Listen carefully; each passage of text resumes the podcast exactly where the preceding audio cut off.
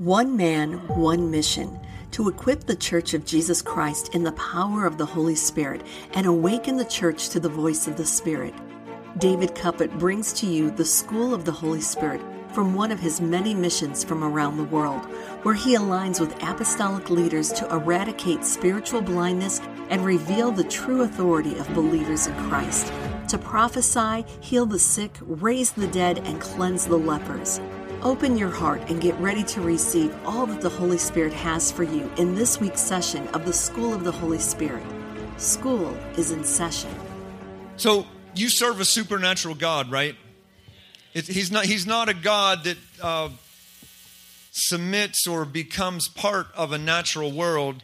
He's a supernatural God that brings his supernatural into the earth. So, how, do, how does that supernatural God work? It says he depends on a man to believe him, right? A man who would not be bound to the limitations of the natural world around him, but a man, a woman who would say, I believe in a supernatural God, and my supernatural God came to do a supernatural thing. Amen? Are you with me? so, why do we, in so many ways, try to make God fit us? Instead of us fitting God. We're not supposed to fit God. We're supposed to make ourselves available to God and to dream a dream that's beyond our ability. When the angel came to Mary, the, the, angel, the angel spoke and said, You're going to be pregnant with the Son of God. And she's like, right? And, and the, the, the, the Lord spoke to her and said, Nothing is impossible with God. Nothing is impossible with God. And that is a prophetic picture of when the Lord speaks to you, a dream releases something that is bigger than you into you. If it was possible for you, can I tell you it wouldn't be God?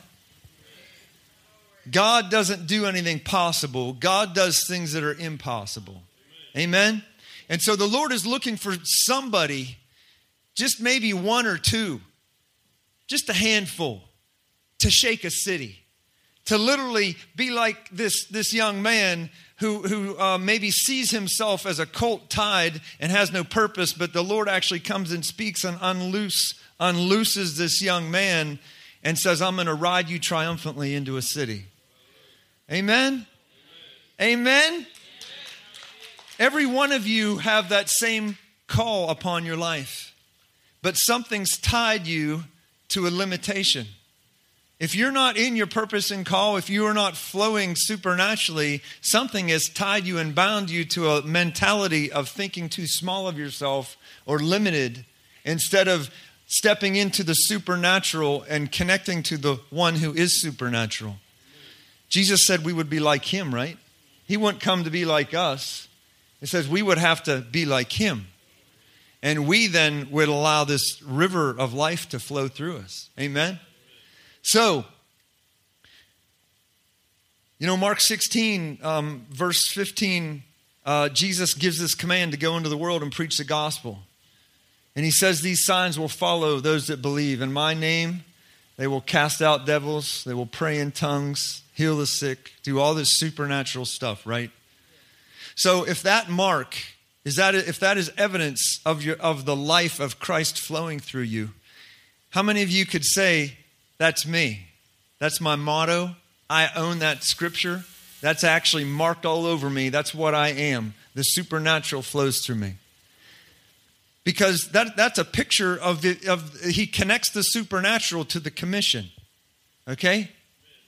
He confirms his word with signs and wonders, with the supernatural, with the presence of God, with overwhelming things that cause people to weep and shake and realize that God is bigger than they are.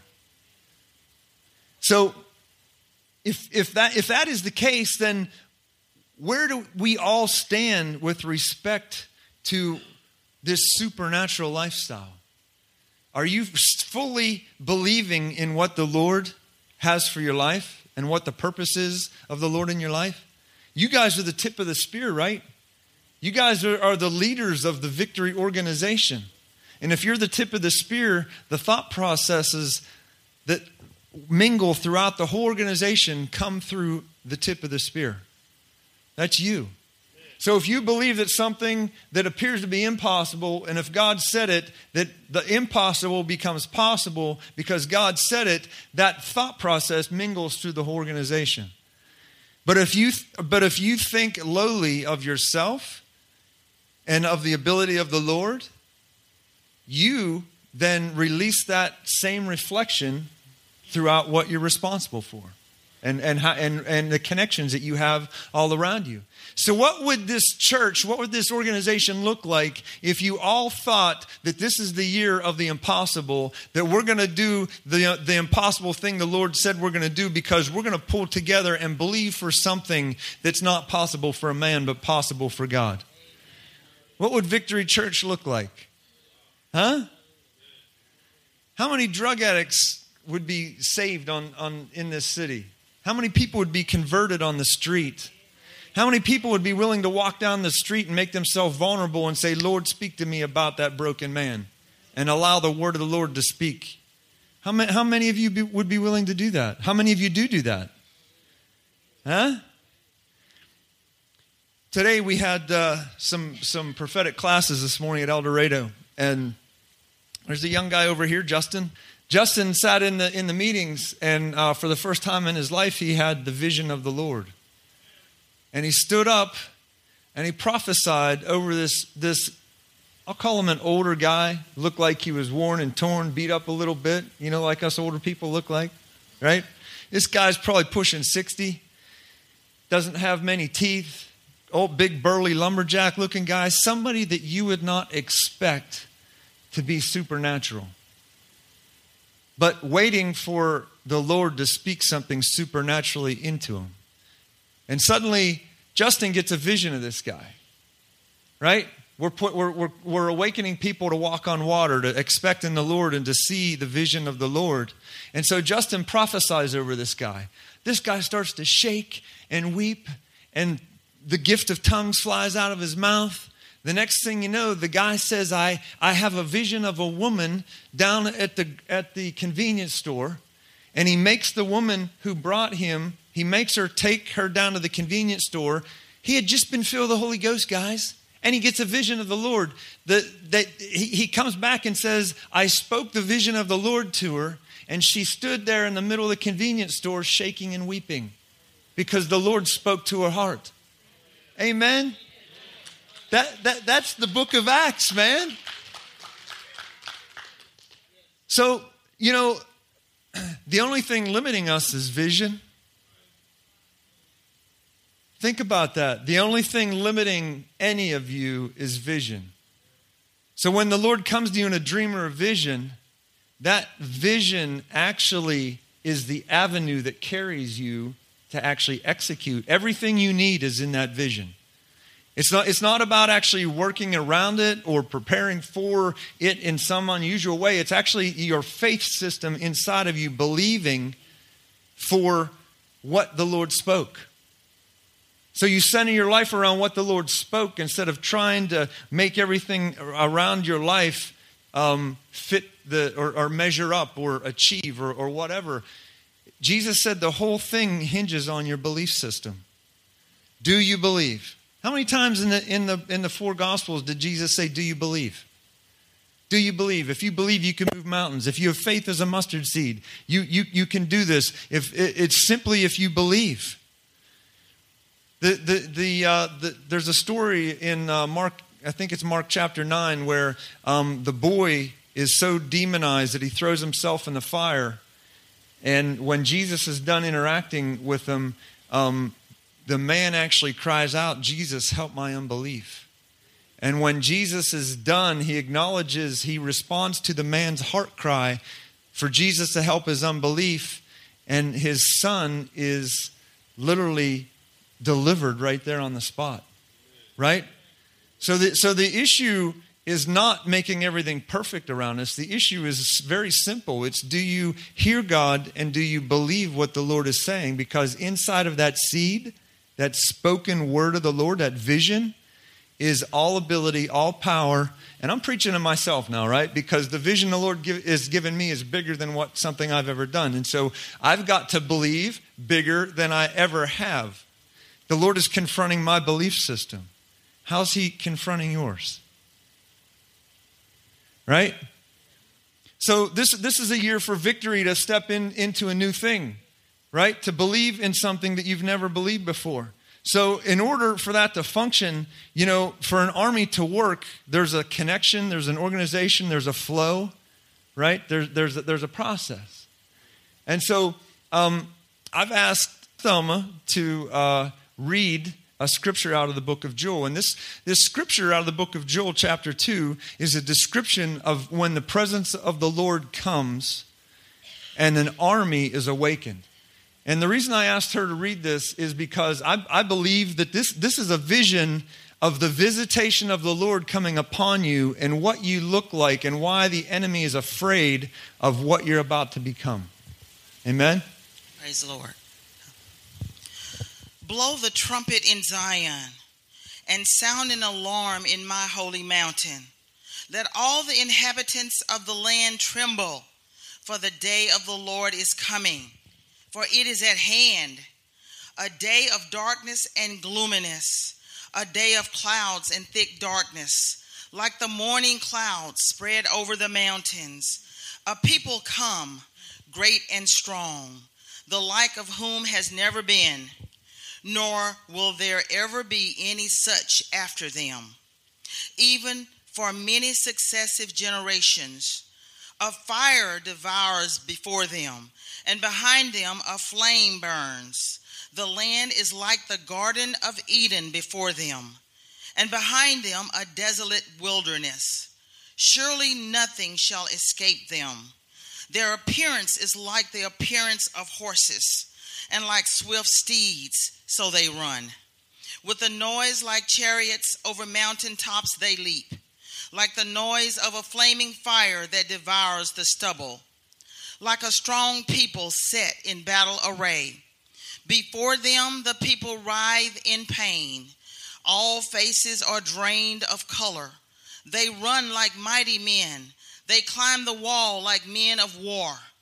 Everyone marches in formation, and they do not break ranks. They do not push one another. Everyone marches in his own column. Though they lunge between the weapons, they are not cut down. They run to and fro in the city. They run on the wall. They climb into the houses. They enter at the windows like a thief. The earth quakes before them. The heavens tremble. The sun and moon grow dark, and the stars diminish their brightness. The Lord gives voice before his army, for his camp is very great. For strong is the one who executes his word. Amen. For the day of the Lord is great and very terrible. Who can endure it? Hallelujah. Hallelujah. Amen. That's an awesome vision, right? See, the problem with most people is they don't see themselves in that army. And the, the end of that scripture is, it says, if you execute the word of the Lord, that's not a religious statement like you have to follow the Bible like a rule book. That the word word is a connection of you hearing the voice of God, and when you execute his vision, you become an army. You, be, you actually enter in to the, to the supernatural power of the Lord. And people who deal with a lot of religion, they view the beginning of that scripture, this, this trumpet and these deep, dark clouds, like somehow God's mad at you.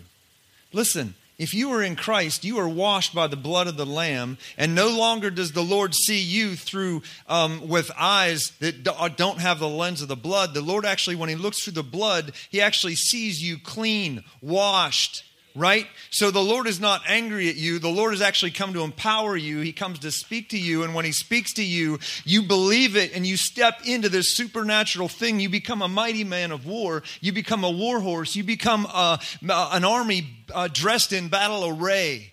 Supernatural. It's a vision. How many of you have entered that, that army? Amen?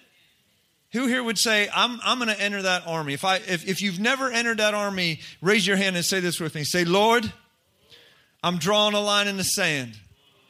Tonight, I'm entering the army of the Lord.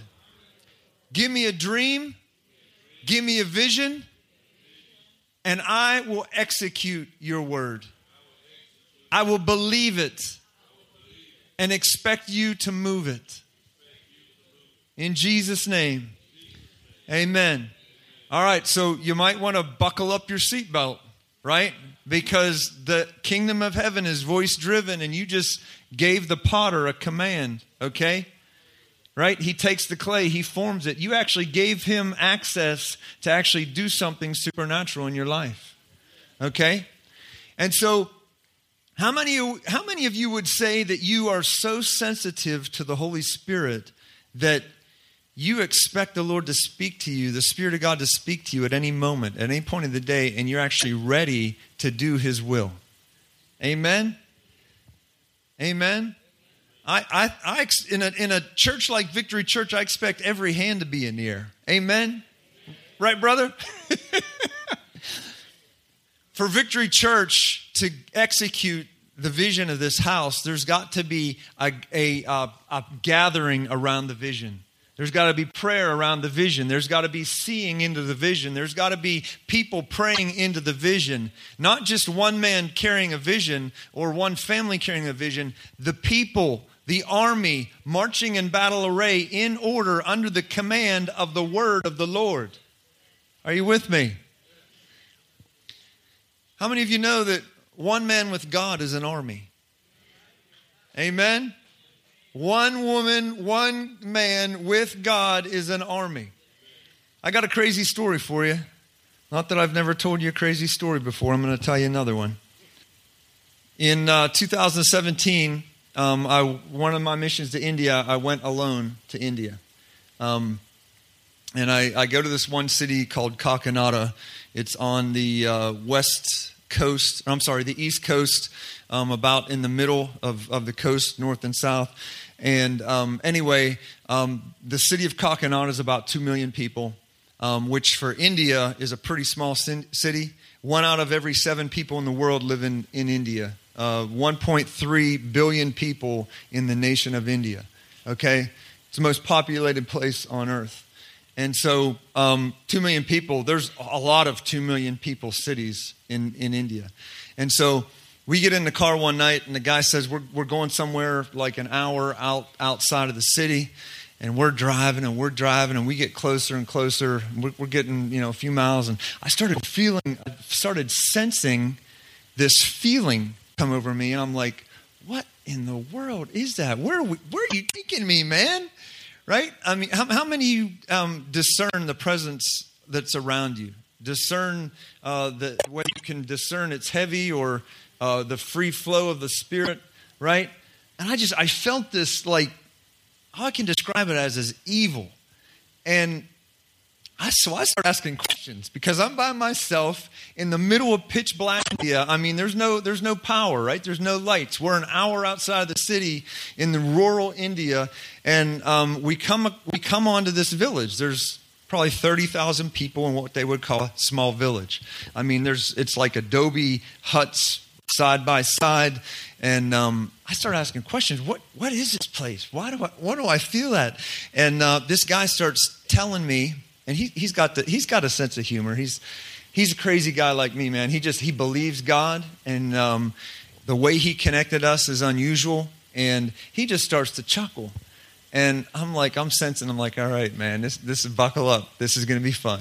And uh, he starts to explain to me. He says this group of Hindus are what in America we would call like uh, radical Satanists, um, people that. Uh, pray crazy prayers and they, they sacrifice things and do things.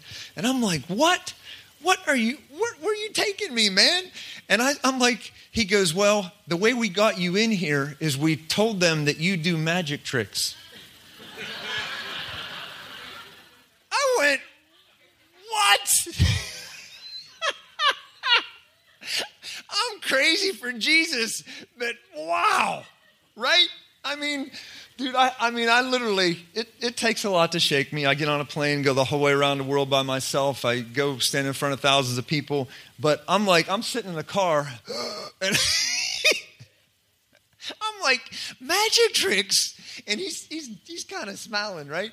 And so, long story short, um, we get out, and it, it's, it's not a huge uh, gathering. There's like five, 500 people. They're all Hindus. There's not a Christian in the crowd other than me and uh, the, two, the two guys that brought me. Um, and I'm like, this, this is, this is going to be one for the books. I don't know how this is going to work out, but I stand up and um, I quickly realized I started to preach. I tried to preach, and I'm like, I, it was like preaching to a brick wall. I'm preaching, my interpreter is interpreting, and um, the, the, the people are, are, just they're sitting there like bumps on a log, man. I mean, just like they're not they're not budging, they're not, they're not moving anything. And I, I, I, I had to take a step back, and I was like, Lord, what do I do? And the first thing I saw is I, I just saw me laying hands on this, this girl. She was like in the third row. And so I had to trust the Lord that this is the way this was going to work out tonight, that He literally had to do a magic trick. Okay? I don't believe, I, you know, I'm not, I'm, you know, not, not, I'm not uh, promoting magic. I just, I, I'm, I'm using it as a term, okay? Um, the Lord uses, you, you, do you ever hear of sneaky Jesus? Jesus um, gets into places with people that have sneaky, great ideas to get them into places that somehow Jesus would never get into unless somebody was crazy enough to go venture in and release Jesus into the darkest places on earth. Are you with me? All right, so all I get from the Holy Ghost is this girl about this young girl, like 16 year old girl. Okay, she's laying on the deck and I kid you not, it was, it was kind of funny, but it wasn't because I realized I was in a whole lot of trouble. But she hits the deck and she's laying there limp. She's not moving. And the crowd goes, like they just saw a magic trick. I kid you not. I laid my hand on her. She falls down. and the crowd was expecting her like, they're like wanting to ask her questions. Well, she laid there. One minute goes by, two minutes goes by. The mother comes unglued. The mother jumps up out of the out, out of the third row, comes up and literally grabs her by the arm and starts dragging her. Ah! I mean, crazy. And the, I'm looking at the interpreter like, what did you get me into? Right?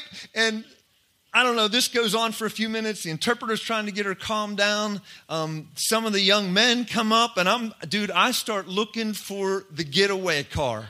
I'm like, I am not getting the tar beat out of me in the middle of a Hindu village. I'm like, Holy Ghost, how, how's this going to work? And I, I, literally had to reach into the Holy Spirit in a way that I never reached before because these people were shaking this girl. My interpreter jumps off the stage and he's trying to get them to leave her go. Don't mess with her, right? And somehow it's like this peace starts to fall on the thing, and these words started to come out of my mouth. And as these words start coming out, it was, it was, it was basically a, a Holy Spirit message. And the interpreter catches on and he, st- he starts interpreting what I'm saying. And so the girl is laying down, and all these people are surrounding the girl, and they're looking at the girl, but they're hearing me because this girl got magic tricked by the Holy Ghost. Okay?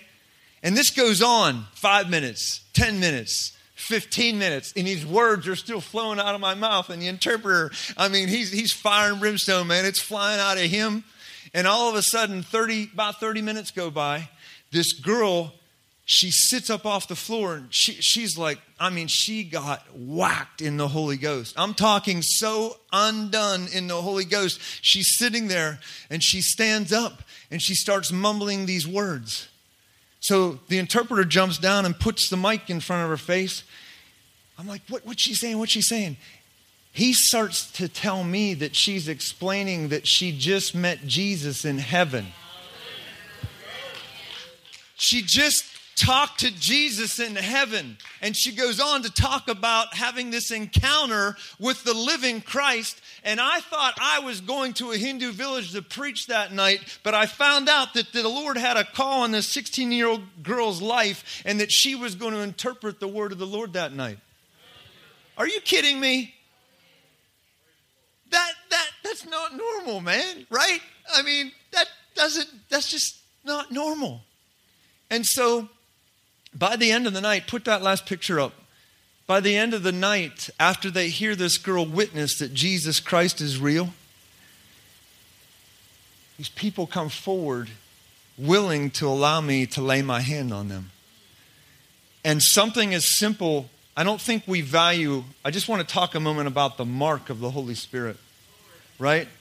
In Ephesians 1:13 it says that we are sealed with the Holy Spirit. It, some versions actually say we are marked.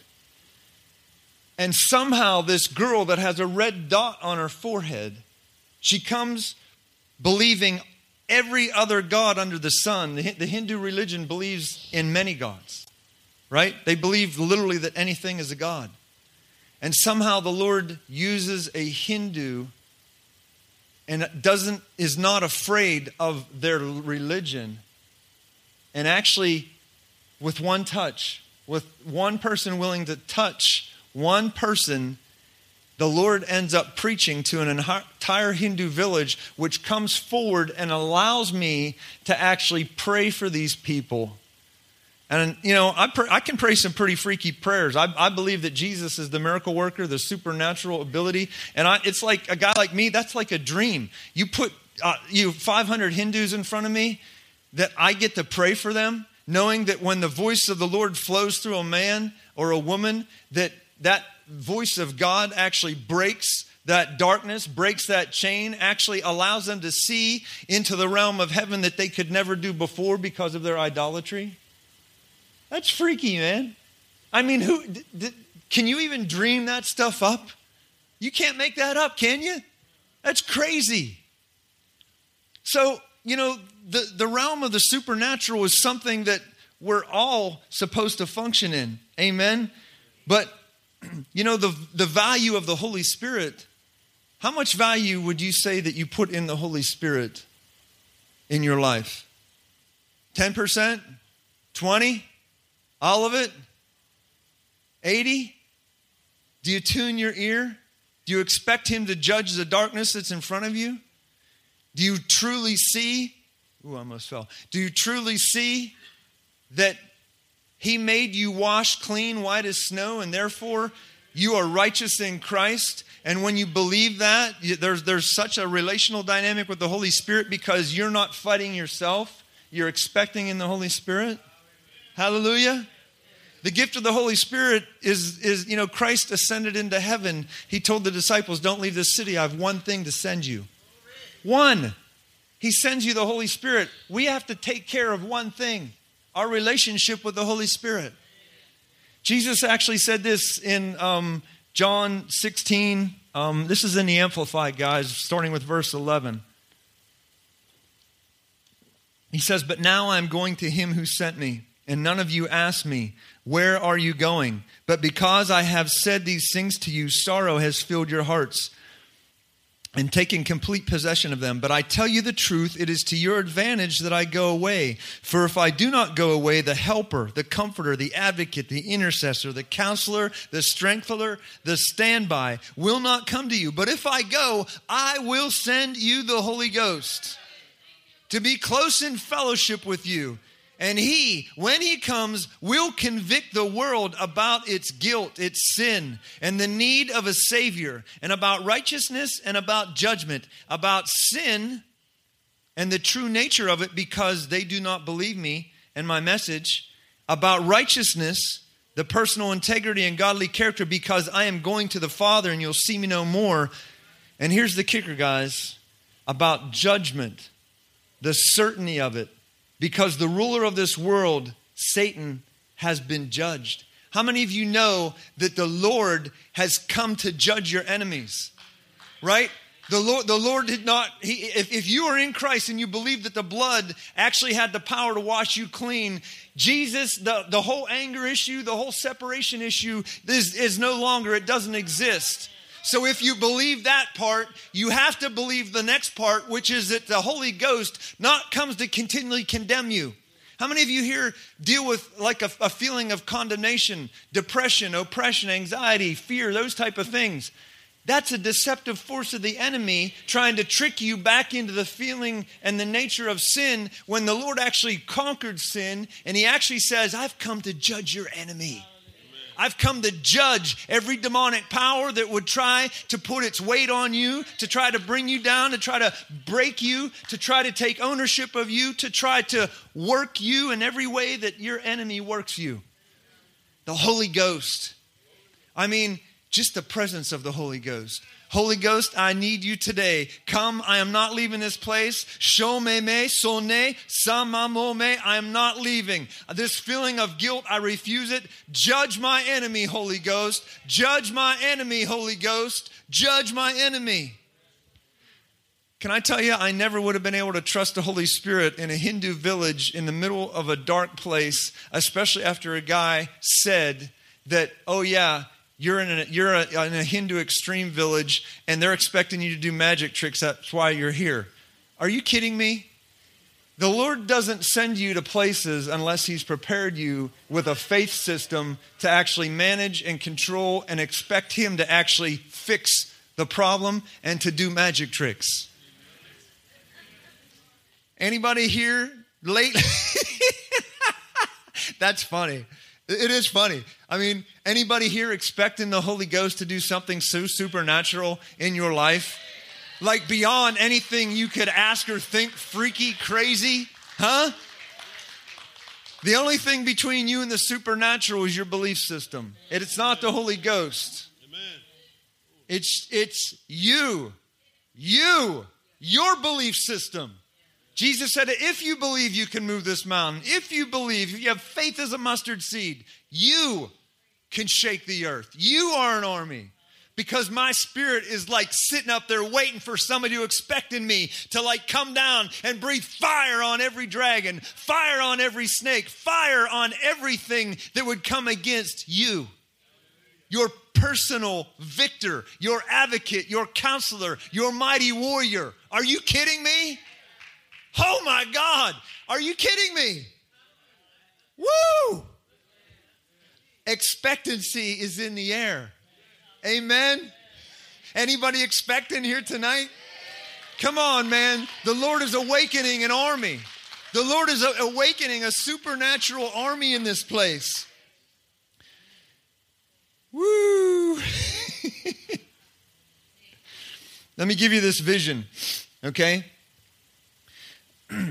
and um, I do a lot of my fasting in December. Uh, and so I, I, was spending a lot of time in prayer and preparing for coming here. Um, I don't go anywhere unless the Lord speaks to me with a word. And so um, I start pressing the Lord about Victory Church, not just El Dorado, not just Camden, but the vision. I, I'm pressing the Lord for the vision, right? And so the Lord shows me this vision. And in this vision, he shows me um, a five headed dragon outside of this church, like out here on the main highway. And he's, he's, he's walking around, but all of a sudden it's like he's awakened and he looks back at the church and he can see a cloud coming over to rest over top of the church. And this cloud begins to rain. It's not like this super strong rain, but it's a steady, soft rain over the church, right? And this dragon this dragon gets so like terrified that this five-headed dragon comes flying back and lands on the roof of the church like he's desperately laying on the roof and with its wings and its five heads it's trying to prevent the rain from falling on this house right? And so the next thing i see is um, you know it's not it's not that there's not rain falling. There's rain falling and it's not that the dragon is preventing all the rain from getting to you, but somehow there's not enough rain falling from this cr- cloud because this dragon is able to manipulate itself on the roof to try to prevent all the rain from getting to all the people. Okay? So keep that picture in your head because um, the next thing I see is I see people in this church pulling, it's like I see you gathering together, recognizing that you need more rain. You need a greater downpour. You need a flow of the river of God to such a degree that you gather together and you start to ask one question, and it's about the rain. And I see the Lord giving you a scripture. It's Zechariah chapter 10, verse 1. Chapter 10, verse 1 says this In the days of latter rain, cry out for rain.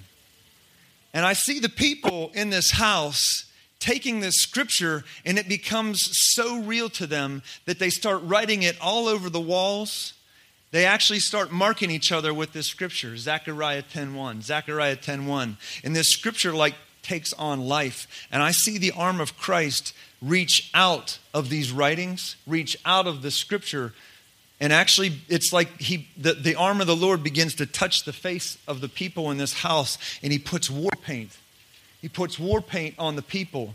And it's like the people become an army with an intense recognition that the Lord said that in the latter days you're to cry out for rain. And it's almost like the people gather together to do a rain dance. Like you're doing, you're, you're, you're having this expectation that you deserve, you actually expect more rain than what you've settled for you actually have a heart that is beginning to cry out for a rate of a release of the rain so greatly. And the next thing I see is I see the rain beginning to fall because people are gathering together for one thing, and that is the rain the falling rain, the waters of the Holy Spirit to come on your church. And the next thing I see is that the water actually turns into like this major waterfall. And like instead of a soft rain, this, this cloud begins to like be a deluge, and the water comes so heavy over um, this house that the dragon is washed away.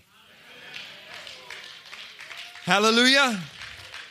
Can I tell you that the issue is not the dragon? The issue is the heart that cries out for rain. Because the command of the Lord is that in he says in the days of latter rain cry out. Cry out for rain. Ask the Lord for rain in the time of the latter rain because you need the Holy Spirit. The Lord will make flashing clouds, He will give them showers of rain, grass in the field for everyone. The, pro, the, the, the, the I, th- I, believe the Lord is saying to you that your, uh, the, the, the rain that you have now is a representation of your heart. And that the Lord is releasing a hunger into your heart that will cry out for a rain that your enemy is no longer has any validity in your life or your vision because you depend on the promise of the Lord that the rain will fall because of your heart cry for this one living God. Amen. Are you with me? So you have to realize that it's not just it's not just like a subtle rain falling. The Lord actually says this um, in Revelation 22, 17. He says, The Spirit and the bride say, Come. Let him who hears say, Come. Let him who thirsts come. Whoever desires, let him take the water of life freely. Right? Psalm uh, 42, 7 says, The deep calls out to deep at the noise of your waterfalls. So we are not to be, we're not to settle just for a little touch here and there. Because our enemy comes, the presence of the enemy is actually a recognition that there's about something supernatural, something supernatural is about to happen in, in uh, Victory Church. There's something supernatural because the enemy actually turned. I saw the enemy turn and recognize that a cloud, not just a regular cloud, a supernatural cloud, has come over the house. And it has the potential for a downpour that is beyond just a steady shower. It has the potential for what appears to be a waterfall, a downpour of the Holy Ghost, and it will wash away. The presence of the Lord will wash away your enemy. Amen. The vision that Cricket said he's I've heard him repeat it a couple times is that there would be a five. He, he gave he gave you the the the, the five stones, right? There there would there would be five. Why would the Lord give me a vision? I didn't know I didn't know what his vision was. The Lord gave me a vision about a five-headed dragon coming to confront a man with a five-stone vision. And whether or not that dragon takes up residence on the roof is up to you. It's not up to the dragon. The dragon right now is shaking in his boots. The dragon is afraid of a group of people that would come together with an expectation that there would not just be a trickling steady rain, that the dragon can actually allow enough rain to make you somewhat satisfied, but never allow you to get to what you're called to do He's afraid of a people that would come together and say, Lord, there's got to be more. Lord, there's got to be more. I have an expectation of more. There's got to be more of you. There's got to be more supernatural. There's got to be a greater release of your glory in this house. This city is in dire need of you, Lord. I will not rest until I see my enemy destroyed. I will not rest until I see the drug addicts walk up with, with being freed from drug addiction. I will not rest until poverty actually flees from this place because people have supernatural financial ideas. I will not rest. He's waiting for a people to begin to expect to him that you would come together with such a great expectation. Was your song not about expectation? The Lord is awakening an expectation that you would pray like you've never prayed before, that you would come together. And sometimes you're not coming together because you just are going to do normal church. You're coming together because you have a rally cry. You have you heard the voice of the Lord that says, "Ah, there's a promise of a downpour that will come upon this church, and it will be like a river that not only flows through this church, it will be like a waterfall, a river that actually flows through the city." A river that flows through the city. Hallelujah. So, what's stopping you? What is stopping you? Do you know there's a story? Um, Charles Finney, do you ever hear Charles Finney? Charles Finney was um, an amazing revivalist in the 1800s, the mid 1800s in upstate New York.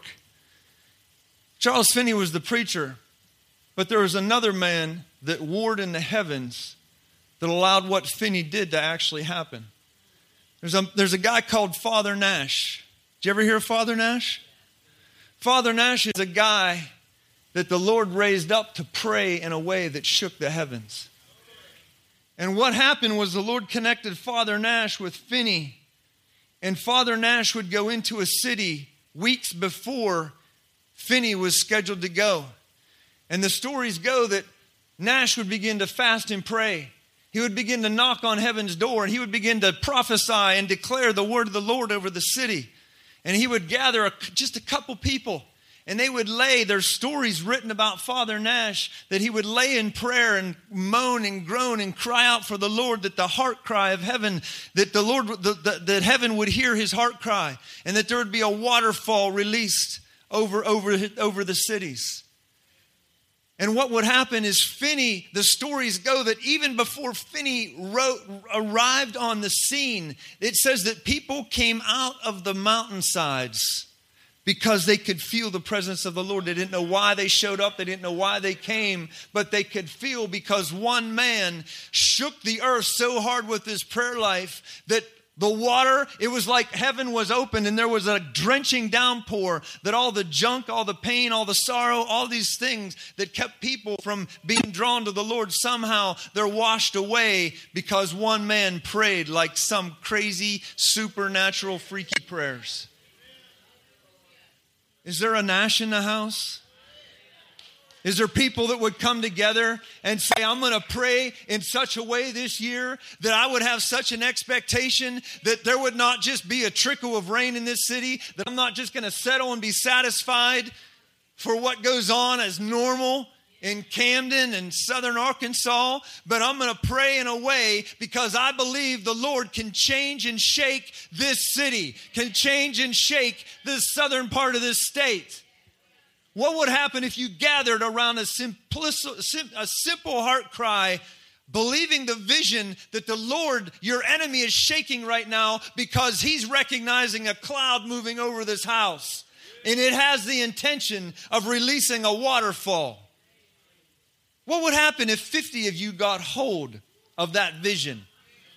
And you said that you would not allow the resistance of your enemy to hinder your prayer life, that you would come together and you would pray in a way that would shake. And somehow, old Mr. Cricket Man, he gets up in this thing, this pulpit, and all of a sudden he starts to shake. Somebody's been praying in this house. Oh my God, I feel an open heaven in this house. Like something's gonna happen, like there's supernatural. And all of a sudden, the doors in the front side of this house, you don't know why, but there's people coming off the street because they're drawn to the presence of the Lord.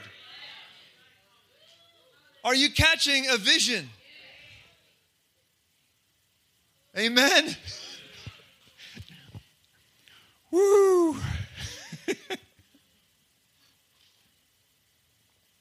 Let's just take a moment. Just say this say, Lord, send the rain. Jesus, send the rain of the Holy Ghost. I'm not settling for a trickle. I'm not settling for a steady rain. Send the downpour of heaven. Send it, send it, send it, send it, send it. Woo! Come on, Lord, that's not enough right now. I expect more of your presence. I expect you to shake this city now, now, now, now, now. Come on, man, you're the tip of the spear. What would happen if you didn't sit there like religious people and you began to lay down your image and you began to give your life in a prayer life and said, Lord, I will not settle for what I've settled for ever again? Ever. Come on, Holy Ghost. We need more. We need more. Come on,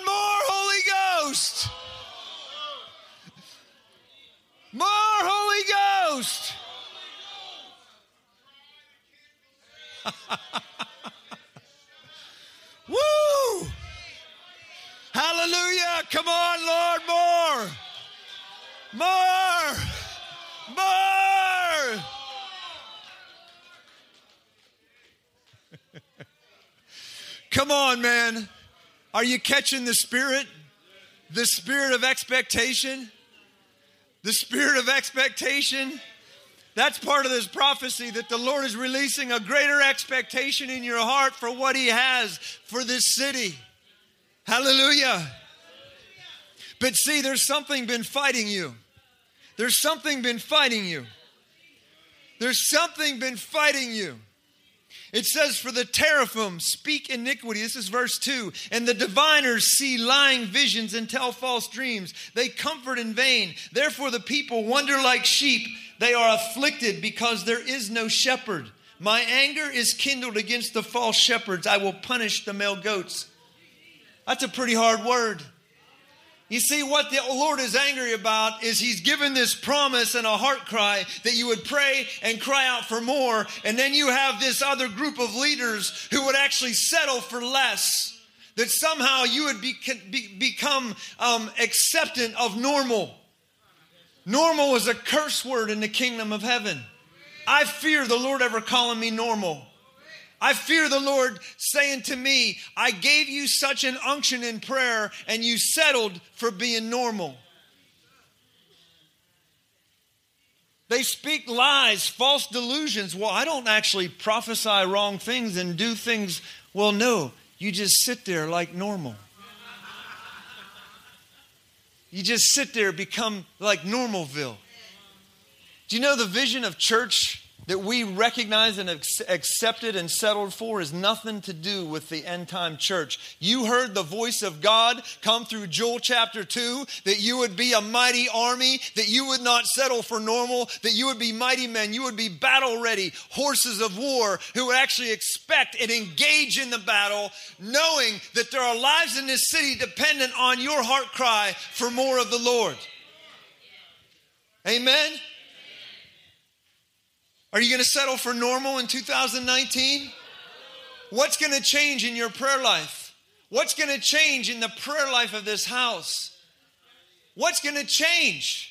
Who's going to rally a heart cry to rally people to come and simply cry out for the rain of the Lord because a vision was spoken that a dragon wants to prevent the rain because the rain, when it's released over this house, is going to raise up mighty men and it's going to affect a city?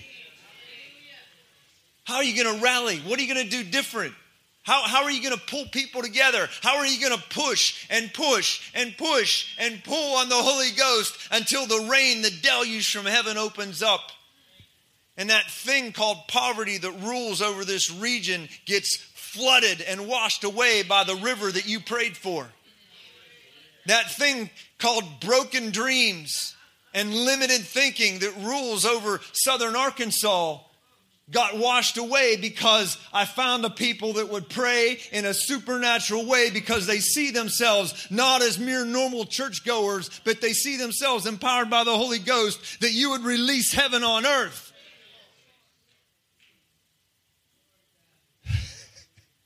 Can you tell something struck something in me because this is my heart. This is my heart that I would, I, I, used to pray to be part of a move of God, that I would find a people that had such a passion and expectation for the Lord that they would expect Him to do supernatural things in battle hardened times. And that somehow upstate New York would happen where I stood. Will you come, Lord? Will you please pour out your spirit? Will you break the back of poverty? Will you break the back of brokenness and depression and suicide that rules over this region? Please. What would happen if you rallied around prayer? Rallied around a cause with an expectation of the spirit world? And not just came and functioned as an organization, but you functioned as this crazy army crazy army prophetic songs flowing out of, out of uh, war cries and, and prayer vigils that last for days, and psalms and songs declarate, declaring and prophesying the vision of the Lord for Arkansas. You want to be famous in heaven? Expecting what the Lord promised you and pray like a madman Pray like a madman. Pray like your life and the life around you of the people depend on your prayer. Amen? Are you with me? You see, there's people weeping in here right now because the presence and the power of the Lord is drawing people. There's an intercession being released in this house and pulling people into an expectation that the Lord said that He will, He is ready to execute His word, His vision.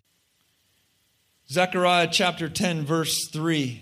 For the Lord of hosts has visited his flock, the house of Judah, and will make them like a majestic warhorse. Wasn't a warhorse part of what was written in the army of Joel chapter 2? Right? So there's a theme that the Lord will make you a warhorse. You know what a warhorse is? Do you ever, you ever see the movie War Horse? Do you know how brave a warhorse is?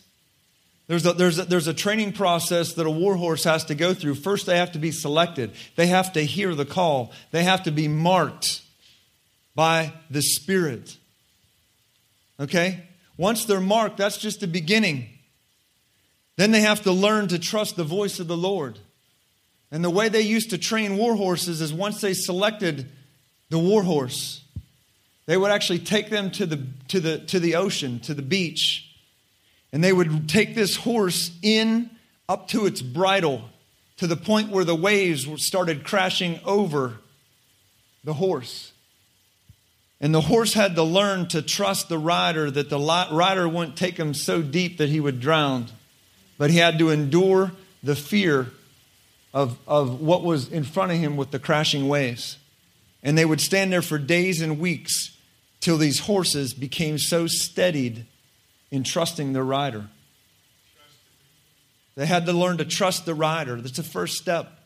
The second step was that they had to learn to face their enemy. So they would simulate the battlefield. And what they learned on the battlefield is that the horse had to get so close to the enemy so that the rider could stick its sword into the enemy. They didn't have, they didn't they weren't trained to run from the enemy. They were trained to run to the enemy so that the rider on the horse could pierce it with its sword. Amen. And so this war horse at some point becomes ready. This war horse at some point ends up spending the majority of its time behind enemy lines. It becomes comfortable in the midst of war fighting day after day, expecting the battle, knowing that the battle's coming, knowing that the enemy is coming with retaliation, and knowing that it has learned to trust the rider. Learn to trust the rider of the horse. Learn to trust him in a way that they, the horse became fearless. They became voice dependent and signal dependent of the rider instead of looking at their surroundings. Their surroundings didn't matter. The voice of the rider and the direction that the rider took the horse was everything that mattered. You see, there's a story, you might know how it ends in the book of Revelation. It says that Jesus Christ comes riding on a white horse. He has a sword that comes out of his mouth, and he's waiting for somebody to take him close to the enemy so that the sword that comes out of the mouth of Christ can pierce your enemy and the enemy of all the people of this city. The Lord is coming here tonight to make you a war horse. Are you willing to be trained and stand in the waves? Are you willing to allow to be battle hardened and get close enough to your enemy, expecting that the spear of Christ will actually pierce your enemy? Fearless, total expectation in the rider of the horse. Total expectation in the rider of the horse. Total expectation in the rider of the horse. Is it hitting you? That the rider of the horse is here tonight looking to engage you into a supernatural life that is beyond anything that you have accepted at this point as supernatural. To, to, to flow in a heart cry that is so far beyond what you've been willing to lay down your life with so far. I'm talking about you dedicating to get up in the morning every day of your life and knock on heaven's door till you hear his voice and to prophesy his words and to shake the enemy that has your children in bondage, that has your friends in bondage, that has your family in bondage, that has the city in bondage, expecting the rain of the Lord to flow in this city. What are you going to change? Does, does your expectation match the heart cry the Lord is, is inducing in you right now? Because, because without you entering, without you saying, I am going to enter this war, what's going to change? Because once a person recognizes that they're being enlisted into a battle cry, into a heart cry, that the rider uh, called Christ is looking to unloose people from their fears and bondages and things they're tied to in this world so that the Lord can ride them into battle. The Lord declares this starting in verse 4. He says, From them will come the cornerstone, from them the tent peg, from them the battle bow, from them every ruler, all of them together. They will be as mighty men, treading down the enemy in the mire of the streets in battle, and they will fight, for the Lord will be with them. And the riders on horses, meaning the enemy that sought their own, their, their own transportation, not the transportation of Christ but the enemy, the riders of the horses, will be put to shame. I will strengthen the house of Judah. I will save the house of Joseph, and I will bring them back, because I have had compassion on them, and they will be as though I had not rejected them. For I am the Lord their God, and I will answer them. Ephraim will be a mighty man, and their heart will be glad as if with wine. Indeed, their children will see it, and it will be glad. That's an awesome vision, man. Can I be part of that vision? That's a pretty cool vision, man. I would I want to be part of that vision. Who would here would say, I want to be part of that vision? Who, who here would say, Ride me, Lord, ride me into battle? Ride me into battle. Ride me into battle. If that's you, I want you to stand up. I'm going to count to three. One, two, three. Stand up. All right, Lord, you saw them. You have just enlisted an army Lord, you have enlisted people who said that they will not settle for what they've accepted in the past, that they are willing to enter the battle, that there's, there's going to be a battle cry flow out of these people. Father, I pray in the name of Jesus. I pray in the name of Jesus. Lord, I just hear the word of the Lord say this I have convinced you.